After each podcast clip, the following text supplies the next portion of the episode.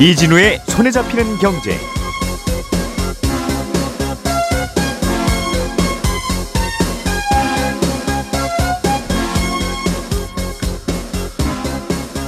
안녕하십니까 이진우입니다. 우리가 돈이 아주 급하게 필요할 때는 주택 청약 통장에 넣어둔 돈도 꺼내 쓰고 싶을 때가 있죠. 그런데 그럴 때 그 통장에 있는 돈의 일부만 인출을 하더라도 그 청약 통장은 해지가 됩니다. 그래서 청약 통장을 해지하지 않고도 어, 통장에 있는 돈 일부를 출금할 수 있게 해주자 하는 내용의 법안이 국회에서 발의됐습니다. 잠시 후에 이 얘기 좀 들어보겠고요. 메모리 반도체를 만드는 미국 기업 마이크론 테크놀로지가 내년에 생산량을 20% 줄이겠다고 발표를 하면서 반도체 회사들의 주가는 떨어졌습니다. 일반적으로는 반도체 업계가 감산 계획을 밝히면 어, 이게 재고가 줄어들게 되고 그렇게 되면 가격이 올라가서 실적이 좋아지겠구나라는 예상 때문에 반도체 회사들의 주가가 오르는 경우가 많았는데 이번에는 왜 주가가 떨어졌는지 좀 들여다보겠습니다. 우리나라 고용시장에 최근에 일자리가 늘기는 하는데 에, 초단기 일자리들이 꽤 늘고 있어서 오히려 걱정이라는 소식까지 함께 간단히 챙겨 들어보죠. 11월 18일 금요일 손에 잡히는 경제 광고 잠깐 듣고 시작하겠습니다. 오늘의 뉴스를 프로파일링 합니다. 평일 저녁 6시 5분 표창원의 뉴스 하이킥.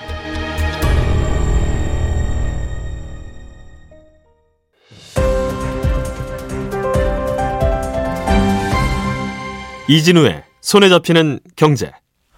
네, 오늘도 경제 뉴스들 즐겁게 정리해 보겠습니다. 박세훈 작가, 김현우 소장, 그리고 서울경제신문의 서은영 기자 이렇게 세 분 어서 오십시오. 네, 안녕하세요.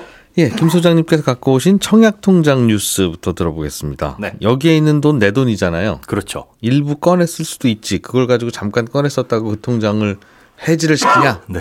그동안 그렇게 했었나 봐요. 네, 맞습니다. 음. 절대 꺼냈을 수는 없는데 이걸 꺼냈을 수 있도록 하자. 그렇다고 해서 수십 출금 통장처럼 꺼내쓰도록 하는 건 아니고요. 일부 예. 해지가 가능하도록 하자는 겁니다. 음. 아, 현재 가입할 수 있는 주택 청약 종합 저축 요거는 이제 매월 정해진 날짜에 2만 원에서 50만 원까지 마치 적금처럼 불입을 할 수가 있고 예. 납입된 돈 총 납입액이 1,500만 원 미만이면 한꺼번에 1,500만 원까지 채워 넣을 수 있습니다.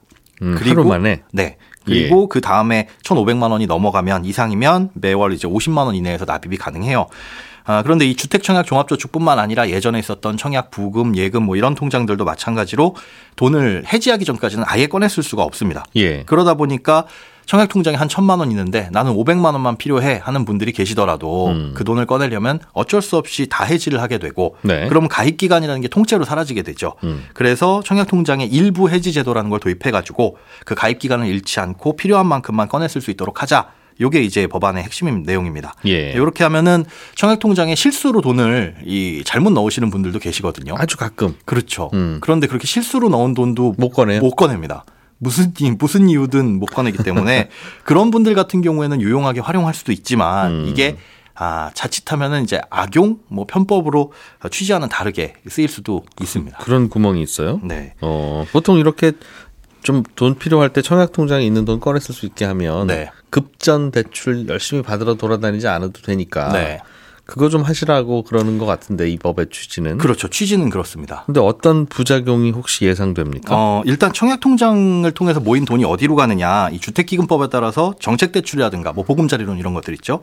아니면 주택 건설 자금, 공공주택을 만드는 그 재원으로 쓰입니다. 네. 근데 부분 해지가 늘어나거나 사람들이 이걸 자꾸 깨가지고 다 가져가게 되면 그런 기금이 줄게 될 것이고 결국은 그 혜택을 받는 그 대상 계층들이 조금 더 피해를 볼 수가 있겠죠. 음. 어, 그런데 야 그러면은 통째로 해지 해지에서 기금이 줄어드는 것보단 일부만 꺼내 쓰도록 하는 게 기금 면에서는 좀 낫지 않느냐 이렇게 예. 볼 수도 있겠지만 예상외로 음. 사실 더 큰 돈이 빠져나갈 수도 있어요. 그러니까 이자 워낙 안 주니까 그렇죠. 어, 그럴 수도 있고요. 근데 이게 꺼내 쓰는 사람들의 입장을 생각해 보면 LH 같은 공공주택 여기에 청약하실 분들은 뭘로 선정이 되느냐? 예. 납입 횟수나 어, 보통은 이제 납입 인정 금액입니다. 음. 그러니까 그 돈이 얼마나 많이 쌓였느냐를 보는데 월 최대 10만 원까지만 인정이 되기 때문에 예. 내가 한 10년 동안 부어 가지고 1,200만 원이 쌓여 있는데 음. 여기서 200만 원을 꺼내 쓰게 되면 돈도 줄어들지만 그만큼의 기간을 잃게 되는 거거든요. 예. 그런데 뭐 일부만 잃으니까 상관없어 할 수 있겠으나 그거는 나중에라도 채워 넣을 수가 없어요. 음. 한번 꺼냈으면 그만이기 때문에 돈만 넣었다 빼는 게 아니라 그 기간도 사라지니 그렇습니다. 치명적이다. 예, 굳이 이 제도를 이용할 필요가 있을까? 뭐 물론 쓰시는 분들도 계시겠지만 음. 워낙 돈 급할 때 그런 거죠. 예, 그렇습니다. 그런데 이제 문제는 공공주택에 청약하려는 분들이 아니라 민영주택에 청약하려고 돈을 넣으시는 분들입니다. 예. 그러니까 민영주택에 청약을 하려면 뭐 가점제라는 걸 적용을 받지만 기본적으로 청약통장에 지역별 예치금이라는 게 들어가 있어야 돼요. 예. 공고일을 기준으로 해서 지역과 면적에 따라서 적게는 300만 원에서 1,500만 원까지 이거는 통장 만든 지 얼마나 됐는지 그동안 얼마나 꾸준히 벌었는지랑 하- 하나 전혀 무관하게 상관없습니다. 돈만 넣으면 되는 건데 네. 그 돈은 무조건 넣어둬야 되는 건데 그게 언제까지 넣어둬야 되냐. 그 아파트 분양 공고일 기준으로 그 돈이 들어가 있으면 됩니다. 그러니까 예. 다음 달에 어떤 아파트가 분양한다고 합니다. 그러면은 뭐 넉넉 잡아서 이번 달부터 넣어 놓거나 예. 뭐 그래도 충분히 된다는 거죠. 그리고 공고일을 기준하기 때문에 사실상 그렇게 넣어둔 돈은 딱 공고일에만 필요하지 그 다음 하루라도 지나가게 되면 넣어둘 필요가 없는 거거든요. 예. 근데 지금까지는 그걸 꺼냈을 수 없다 보니까 그냥 뭐 울며 겨자 먹기로 묵혀둘 수밖에 없는데 아니, 다음 뭐 민영주택 청약할 때 쓰지. 근데 만약에 이게 부분 해지 제도가 생기면 예. 그렇게 청약 넣고 바로 다음 날 인출해서 꺼내갈 수 있는 수요가 분명히 안다면 생기겠죠. 그렇죠. 넣어둘 필요가 없는 거죠. 그런데 그렇게 해서 민영주택 지역별 예치금을 맞추기 위해서 넣어둔 돈이 얼마인지 사실 지금 파악조차 안 되고 있는데 이 상태에서 이 제도가 시행이 되게 되면 어, 기금에 얼마나 돈이 좀 빠져나간다. 예, 그렇죠. 저는 이 청약 통장 이야기를 여러 번 설명은 들었는데 네. 지금도 이해가 잘 안 가는 것이 네. 왜 공공주택과 민영주택을 나눠서 방식이 달라요? 즉 조금 전에 말씀해 주셨지만 네. 지역별로 300만 원에서 몇백만 원, 뭐 많으면 천만 원까지 넣어 있어야 된다. 네. 하루 전에 넣어도 된다. 맞습니다. 그거 왜 넣으라 그럽니까 그거? 아니 그게 결국 나는 청약 받으려고 하는 마음이 있습니다라는 뜻일 텐데. 네. 그럼 그 신청서 내면 되지. 그게 그, 그 매우 큰 도움이 되나 봐요. 몇 억짜리 아파트 살 건데 네. 300만 원을 미리 넣고 안 넣는 게 왜 그게 그 자격을 결정하는 그게 되죠? 이게 아마 청약 그 아파트를 분양할 때 네. 민영주택이냐 공공주택이냐 예전에 그 통장이 나뉘어져 있었는데 예. 그때 생겨진 기준들이 통행장이 합쳐지면서 그러니까요. 아파트 예. 분양가 1억도 안 할때 그때 한 천만 원은 있어야 아파트 산다는 느낌이 들지. 그렇죠. 그때 받은 돈이잖아요. 네. 그럼 지금 개념으로 하려면 한 한 2억 좀 넣으라고 하든가 그게 아니면 제도를 좀 없애든가 아니면 공공주택처럼 얼마나 꾸준히 하든가. 부으셨는지에 따라서 가르겠습니다. 네. 하든가 그래야 될 것 같지 않습니까? 청약 제도도 좀 개선은 해야 될 것 같습니다. 예. 예. 김 소장님 나중에 좀 도와주십시오. 음.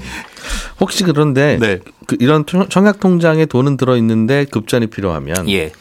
이 청약 통장에 들어 있는 예금을 담보로 대출을 받을 수는 없었어요? 어, 있습니다. 있는데 그걸 예. 화- 사실 활용하라고 저는 개인적으로 말씀을 드리는데 그게 사실 요즘에 금리가 오르다 보니까 부담이 되는 게 뭐냐면 우리가 예금 담보 대출 같은 경우는 내가 적용받는 예금 이자 플러스 1% 포인트 남짓한 이자를 대출 이자로 내게 됩니다. 예. 즉 어, 적금 예금 이자가 뭐 3%다. 그러면은 여기에 한 1.12% 정도 포인트 정도 얹어 가지고 한 4% 남짓한 대출 이자를 물게 되거든요. 그거 얻는 게 은행 마진이죠. 그렇습니다. 예. 그런데 청약 통장 담보 대출 같은 경우에는 은행별로 다 달라요. 해주는 데 있고 안 해주는 데 있고. 아니요, 해주긴 하는데 금리가 3%대인 곳도 있고 예. 높은 곳은 6%대까지도 나옵니다. 음. 근데 그 이유는 예. 청약 통장에 들어간 돈은 은행에서 대출 재원으로 쓸 수가 없고 주택 기금으로 들어가다 보니까 아예 묶이는 돈이죠. 네, 이건 우리 돈이 아니다. 그러기 때문에 우리가 자율적으로 결정을 한다 해가지고 은행별로 거치, 거의 이제 신용대출 이자처럼 결정을 하거든요. 예. 그런데 사실상 그럼 청약 통장을 만들어 주는 게 은행한테는 굉장히 번거롭고 힘든 일이냐, 안 좋은 거냐, 그렇지는 않은 게 청약 통장을 만들 때마다 정부로부터 그 일회적인 수수료도 받고요. 그리고 매번 납입을 할 때마다 일정 금액 돈을 받습니다. 은행도. 예. 그리고 청약통장을 만들어 놓게 되면 각종 부수 거래가 일어날 수 있잖아요. 이건 통장을 옮길 수 없다 보니까 주거래 은행으로 쓰시는 분들도 많고 음, 그러다 보니까 은행들이 청약 통장 만드는 것에 굉장히 열을 올리고 있는데 음. 아, 그렇게 나쁜 건 아니라는 거죠. 그렇게 따지자고 한다면 어느 정도 도움을 받고 있는 상태에서 이런 청약통장 담보대출 이자를 은행별로 마음대로 정하는 게 맞느냐. 굳이 그렇게 과하게 예. 음. 차라리 그 이런 불- 일부 이출 제도를 두는 것보다는 예. 이 청약대출 담, 청약 통장 담보대출 이자를 좀 합리화시켜 가지고 음? 개선하는 것이 조금 더 낫지 않을까 하는 개인적인 생각입니다. 어떤 은행이 이자 많이 받고 어떤 은행은 좀 적게 받습니까? 높은 은행만 지금 기억이 나는데 예. NH 은행이 아, 이제 좀 높습니다. 청약통장 거기서 만들면 대출 받을 때 해주긴 해주는데 이자 높다고요? 예. 그런데 은행별로 어떻게 받느냐, 뭐 코픽스에 연동해서 받는 곳들도 있고 음. 은행채에 연동해서 받는 곳들도 있거든요. 알겠습니다. 예. 청약통장 어디서 만들지 잘 참고할게요. 그 얘기 듣고. 예. 네, 알겠습니다. 음. 그럼 A 은행에서 만들었다가 B 은행으로 넘어가도 됩니까? 옮길 수가 없습니다. 아, 중요하군요. 예. 선택이. 맞습니다. 서은영 기자님, 네. 그 어제 마이크론이라고 하는 미국 회사가 반도체 생산을 줄이겠다 그 발표를 해서 우리나라 반도체 주, 주가도 떨어졌다던데 이게 그 산유국처럼 생각하면 감산하겠다는 거잖아요. 네, 그렇죠. 그럼 유가 올라야 되고 산유국들은 좋으려고 그러는 건데 네. 왜 반도체 업계에서는 몇 안 되는 회사 중에 하나가 반도체 좀 줄이겠다고 하는데 왜 주가가 떨어집니까? 말씀하신 대로 보통은 이제 이걸 호재로 받아들이는 게 지금까지의 공식이었는데 예. 이 메모리 반도체라는 게 이제 기억하는 장치라고 이해하시면 됩니다. 음. 올해 이 메모리 반도체 시장이 꽤 혹독한 겨울을 나고 있었는데요. 이 추위를 조금만 버티면 그래도 내년에 봄은 오잖아. 이런 희망 하나로 버텼는데 음. 네. 시장의 중요한 플레이어가 그 희망 접어도 지금 업황 최악이야. 이거 당장 안 끝날 거야. 이런 시그널을 줬다고 이해하시면 될것 아. 같아요. 어, 일단 말씀하신 대로 마이크론이 어제 감산을 발표했고요. 이 삼성전자, SK 하이닉스에 이어서 이 마이크론은 세계 3위 메모리 반도체 업체입니다. 예. 아, 이 회사가 어제 발표한 게 반도체 만들 때 꼭 필요한 재료인 웨이퍼 수량을 지난 6, 7, 8월 대비해서 20% 정도 줄이겠다. 그러니까 10개 만들던 거 8개 만들겠다. 이렇게 한 겁니다. 예. 어, 반도체가 피자라면 이 웨이퍼는 토핑 올리기 전에 도우라고 이해하시면 돼요. 예. 결국 이 말은 이 메모리 반도체 덜 만들겠다는 얘기인데 그럼 왜 줄이느냐? 이 경기 침체가 너무 심하면 사람들이 뭐 PC 안 사고 스마트폰 안 사고 뭐, 뭐 고장 나도 아 지금 경제 어려우니까 좀 버티지 뭐 이렇게 생각하잖아요. 그러니까 이 전자제품 수요가 당연히 줄고 있고 그동안 열심히 만들어 놓은 메모리 반도체가 그대로 재고가 되면서 이렇게 자연스럽게 반도체 가격이 떨어지는 겁니다. 예. 디램 같은 경우에는 작년 9월에 4달러 정도 했던 게 지금 2달러까지 절반 반토막이 난 상태고요. 예. 어, 근데 이 재고 쌓이는 속도가 예상을 뛰어넘었고 오히려 팔수록 손해가 나는 상황이 되니까 생산량 확 줄이겠다 이런 발표를 한 겁니다. 그렇군요. 그런데 보통은 이렇게 감산하겠다고 하면 말 그대로 아 진짜 진짜 못못 견디겠다 감산이라도 해야지 라고 하는데 이거 보통은 그때가 바닥인데 네. 그렇기도 하고 마이크론이 감산해주면 삼성전자 하이닉스는 지금보다는 좋아지는 네. 거 아닙니까? 네. 그런데 왜 왜 이런 반응이 있었나 잘 모르겠어요. 일단은 음. 내년에도 큰 일이 계속 되겠구나 불, 불경기가 계속 되겠구나라고 하는 걸 마이크론이 확인해 준 것 때문에 그런 거. 그렇죠. 그러니까 이게 사실 이제 반도체라는 거는 이 사이클이 분명히 있습니다. 그러니까 과거 역사적으로도 이제 한 4, 5년 주기로 이 사이클이 움직이는데요. 예. 2년 정도는 이제 상승 사이클이라고 해서 수요가 공급을 앞서니까 가격도 당연히 좋게 형성이 될 거고 이때는 잘 팔리니까 반도체 회사들이 막 열심히 만듭니다. 근데 네. 그게 이제 뭐 시장이 계속 잘 팔리면 좋겠지만 소비라는 것도 경기를 타지 않습니까? 그래서 그 열심히 만들어 놨더니 이제 재고가 쌓이기 시작해요. 그럼 예. 이제 재고 부담이 커지면서 공급이 넘치고 그런 하락 사이클로 이어지는 거죠. 이게 예. 한 2년 정도. 이- 그래서 이제 4, 5년 주기로 움직인다는 건데 어, 보통 반도체 회사들이 이 하락 사이클을 견디는 방법이 생산량 줄이는 거, 투자 줄이는 겁니다. 네. 어, 지금 메모리 반도체 세계 2위 SK 하이닉스도 감산하겠다고 했어요. 그리고 마이크론 같은 경우에도 벌써 이미 지난 9월에 내년에 아무래도 심상치 않아. 투자 줄일게. 이렇게 했는데 이번에 투자도 생각보다 더 줄일 거고 생산량도 줄일게. 이렇게 발표를 한 겁니다. 네. 어, 보통 이 감산 효과가 힘을 내려면 반년 정도는 시간이 걸려요. 그러니까 시간차가 있는 거죠. 그래서 지금 시점에서 감산 뉴스들이 이 정도 쏟아, 쏟아져 나왔으니까 그러면 내년 상반기까지는 보릿고개는 맞지만 하반기부터는 분명히 재고 소진 속도 빨라질 거고 공급 과잉 해소되면서 하락 사이클 벗어나지 않겠냐. 이게 이제 과거의 역사를 좀 반복해 보면 그러려고 감산하는 그렇게 보는 거죠? 거죠. 근데 예. 하지만 시장은 이번 뉴스 가지고 좀 아주 좋게 보지는 않는 게 바닥이라는 건 알겠는데 이 바닥에서 생각보다 오랜 기간 허우적대야 될 것 같 다. 이런 시그널로 받아들인다는 거죠. 왜 이번에는 음. 똑같은 감산 뉴스에 더 크게 놀라요? 어, 당장 시장 상황이 과거보다 뭐 안 좋다는 거겠죠. 그러니까 올해 3분기 글로벌 디램 매출이 직전 분기랑 비교해 보면요. 매출 3분의 1이 그대로 날아갔습니다. 어, 이 정도 감소폭은 2008년 금융위기 이후 처음이고요. 어, 그나마 이 코로나 특수로 왜 서버용 디램 잘 팔려 가지고 예. 막 우리나라 이 반도체 회사들 주가 막 좋, 좋았던 시절이 있었잖아요. 근데 지금은 이마저도 출하량이 크게 줄고 있습니다. 네. 금리가 이게 자꾸 올라가니까 빅테크 회사들이 이제 그전에는 뭐 돈 빌려서 서버 투자 확 하고 뭐 이랬었는데 지금 은 이제 그럴 수 있는 상황이 아닌 거죠. 그래서 예. 지금 반도체 시장은 한국 부동산 시장이라고 좀 시장이랑 비슷하다고 보면 되는데 어차피 가격이 좀 떨어지고 있는데 지금 왜 사? 좀만 버티면은 더 헐값에 살 수 있는데. 그러니까 지금 사지 말고 좀만 더 눈치 게임 하자. 뭐 이런 분위기라고 보시면 될 것 같아요. 그래서 예. 이 정도 한파면 올해 생산량 줄이는 것도 모자라서 내년 상반기까지 해야 하지 않겠냐. 그럼 감산 효과 발휘하는데 필요한 기간 아까 플러스 시간차 있다 6개월 시간차 있었, 있다고 했으니까 예. 그러면 내년 중으로는 업황 좋아지기는 기대하기 어렵다라고 결론이 나는 거죠. 좋아지더라도 내후년일 것 같으니 네. 일단은 주식을 팔고 보자. 그렇죠. 지금 살 때는 아니라는 거죠. 그렇군요. 지금 3등 업체가 줄이겠다고 했어요. 네. 그러면 삼성전자 1등 업체인 삼성전자는 분위기가 어떻습니까? 일단 인위적 감사는 고려하지 않고 있다 이렇게 계속 입장 밝히고 있는데요. 어, 이걸 두고 2000년대 중반에 디램 반도체 시장에서 벌어졌던 치킨 게임 재현되는 거 아니냐 이런 네. 분석이 나옵니다. 그 이게 뭐냐면요. 2009년하고 2012년 이때 두 차례 이제 반도체 치킨 게임이 일어났다라고 하는 게 그때도 이제 시장 상황이 굉장히 안 좋았습니다. 시장 한파가 굉장히 불어닥치던 시절인데 이게 가격이 계속 떨어지니까 이제 결국에는 어, 더, 다 감산을 해야 되는데 감산을 안 하고 버틴 회사들이 이제 결국 살아남은 거죠. 그리고 네. 그 와중에 이제 독일 키몬다 같은 큰 회사, 일본 엘피다 같은 경우도 파산을 했었고 결국에는 지금 이제 디램 시장이 삼강 양자 삼강 체제, 그러니까 삼성, 하이닉스, 마이크론으로 이렇게 굳어진 게 이제 그 시절이거든요. 그러니까 예.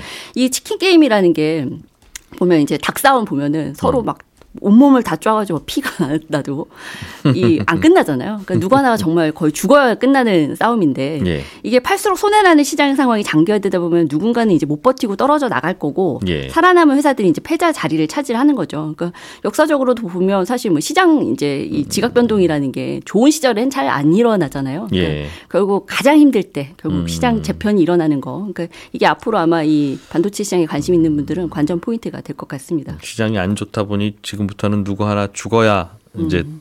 결정되는 끝나는 게임이 시작된 거일 수도 있을 것 같다. 네. 음. 생각보다 경기 안 좋을 거라는 뉴스네요. 결국 정리해 보면 그렇습니다. 이 반도체라는 게 이제는 필수품이 돼서 음. 전 세계 경기 좋으면 그냥 왜 그렇게 많이 쓰이는지도 모르겠는데 많이들 사가고 또 경기 나쁠 때는 안 사가고 그렇게 되고 있는데 지적해 주신 대로 주택 시장하고 느낌이 아주 비슷하네요. 네. 결국은 수요는 있긴 있겠으나 당분간은 매우 암울할 것 같다는 게 업계 분위기. 네. 박 작가님이 준비해 오신 소식도 재밌습니다. 네. 우리나라 고용 시장에서 초단기 일자리가 늘고 있다. 네. 그래서 참 걱정이라는 지적이 나온다는데 네.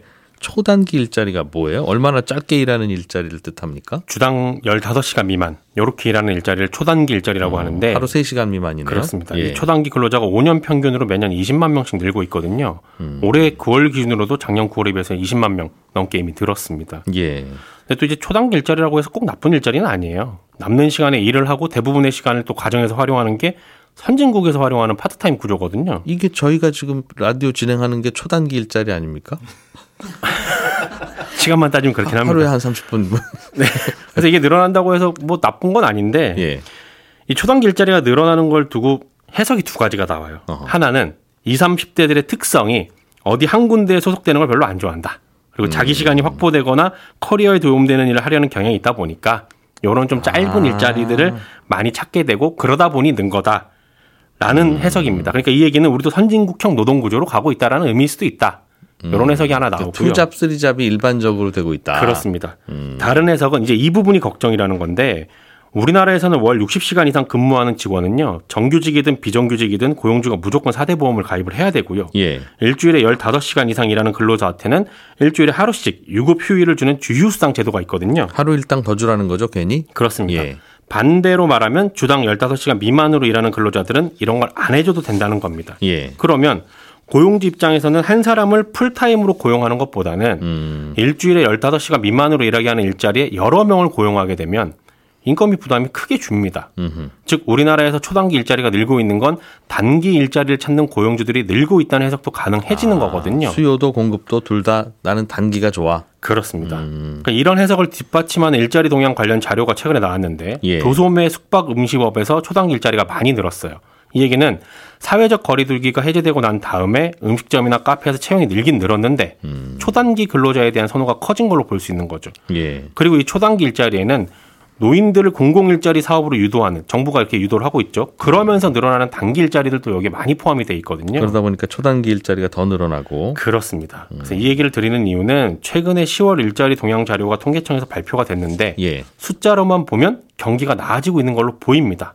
취업자 수도 작년 10월보다 늘었고요. 아. 실업률은 계속 낮아지고 있어요.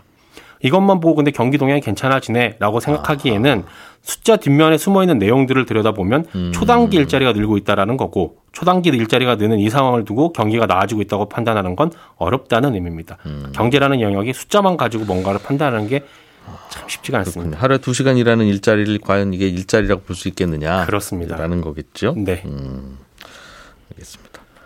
중요한 얘기네요. 네. 간단한 소식 하나만 더 보죠. 영국에서 증세 계획을 또 발표했습니까? 아, 리즈 트러스 총리가 감세 계획을 발표했다가 자리에서 물러났고 아하, 새롭게 예. 취임한 총리가 증세 계획을 아, 발표했는데 반대로 했군요. 반대입니다. 예, 예. 어디서 세금을 더 걷냐면 전기 만드는 회사들한테 이익의 45% 걷는 횡재세 라는 거 있잖아요. 음, 그거 새로 예. 부과하기로 했고요. 예. 전기 가스 업체는 지금도 이미 내고 있는데 세율이 25%거든요. 예. 요걸 35%로 올리버립니다. 음. 그리고 지금은 연 2억 4천만 원 이상 버는 사람들한테는 소득세 최고 세율인 45%를 적용하고 있는데 예. 적용 기준을 좀 낮춰가지고 2억 넘으면 최고 세율 45% 적용을 하기로 했습니다. 음. 이렇게 하면 최고 세율 과세 대상이 늘어나는 거죠. 이렇게 해서 증세를 해보겠다라는 겁니다. 그렇게 해서 좀 늘, 재정을 늘려서 어디에 급하게 쓰겠다는 건데 네. 그러니까 재정 적자가 많이 나 있는데 그 재정 적자부터 좀 줄여보겠다는 그러게요. 겁니다. 잠깐은 좋겠습니다만 이렇게 되면 이제 부자들이 안 움직이게 되고 네. 그러면 또 경제 활동이 둔화되는 부작용은 있을 텐데 네. 예 그렇군요. 예, 서은영 기자, 김현우 소장, 박세훈 작가 세 분과 함께했습니다. 저는 잠시 후 11시 5분에 다시 와서 또 한 번 인사드릴게요. 이진우였습니다. 고맙습니다.